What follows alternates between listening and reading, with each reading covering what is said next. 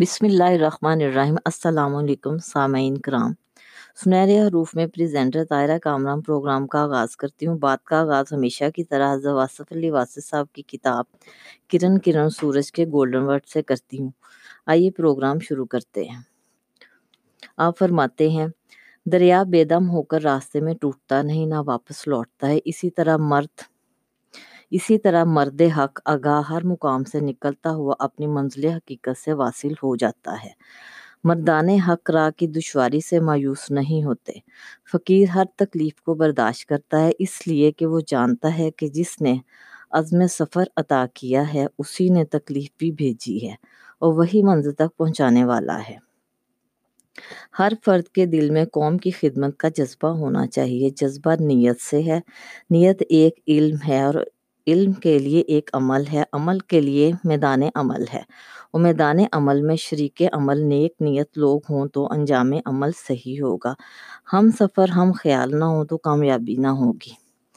اپنے ماحول پر گہری نظر رکھیں اور اس کا باغور مطالعہ کریں۔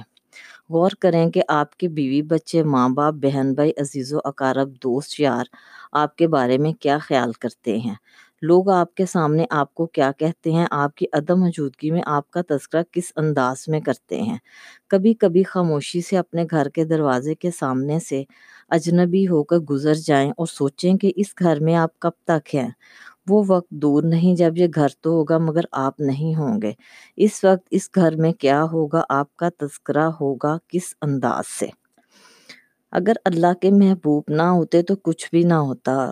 اور اگر کچھ بھی نہ ہوتا تو صرف اللہ ہوتا اور صرف اللہ ہوتا تو کیا ہوتا؟ حاصل یہ ہے کہ ہمیں اللہ اور اللہ کے حبیب کے مقامات پر بحث نہیں کرنی چاہیے۔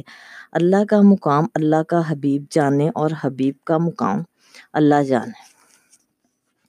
جس طرح وصال اور فراق دونوں محبوب کی عطا ہیں، اسی طرح دن اور رات دونوں ہی سورج کے روپ ہیں۔ نماز پڑھنے کا حکم نہیں، نماز قائم کرنے کا حکم ہے۔ نماز اس وقت قائم ہوتی ہے جب انفرادی اور اجتماعی زندگی تابع فرمان الہی ہو۔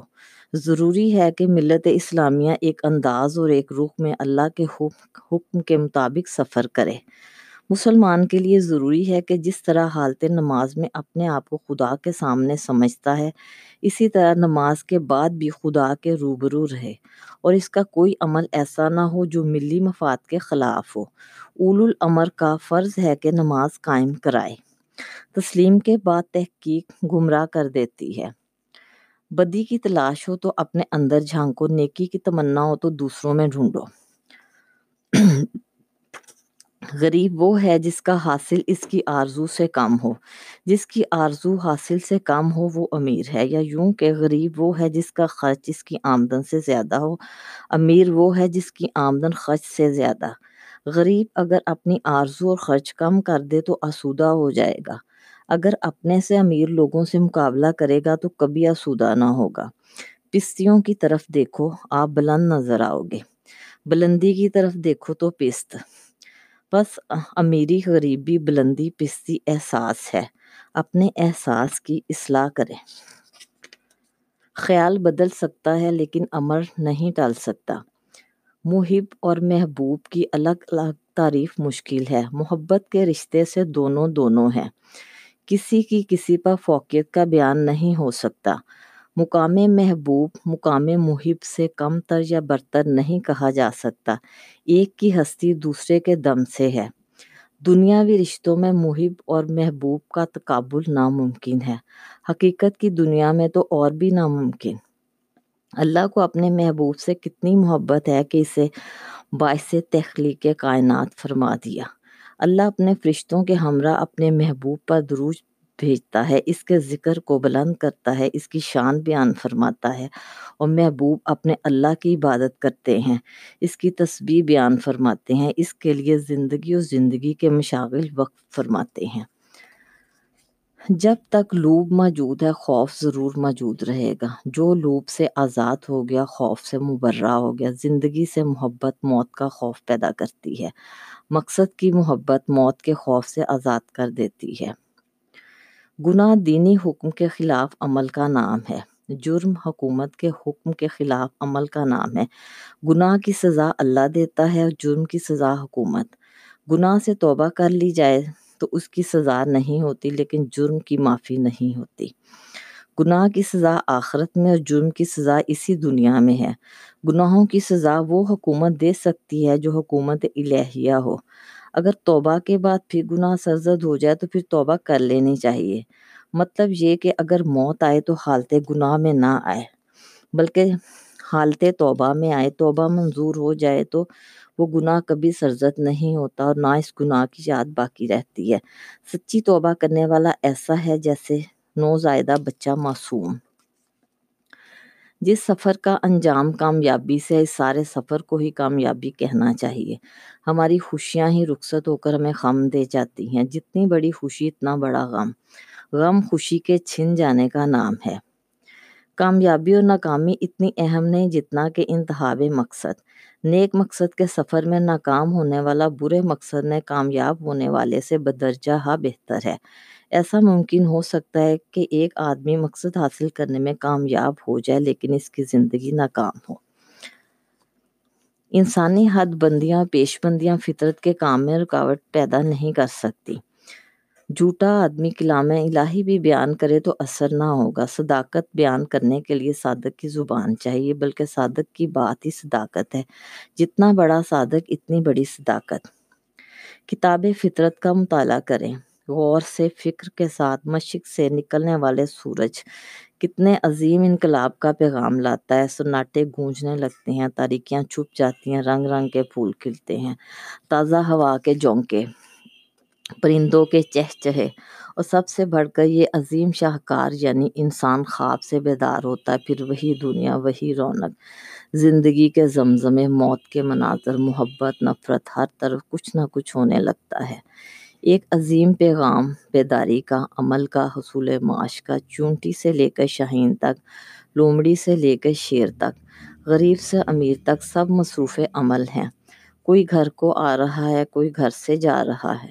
مور ناچتے ہیں، بلبل نغمہ سرا خوشبوؤں سے یہ کائنات معطر ہوتی ہے۔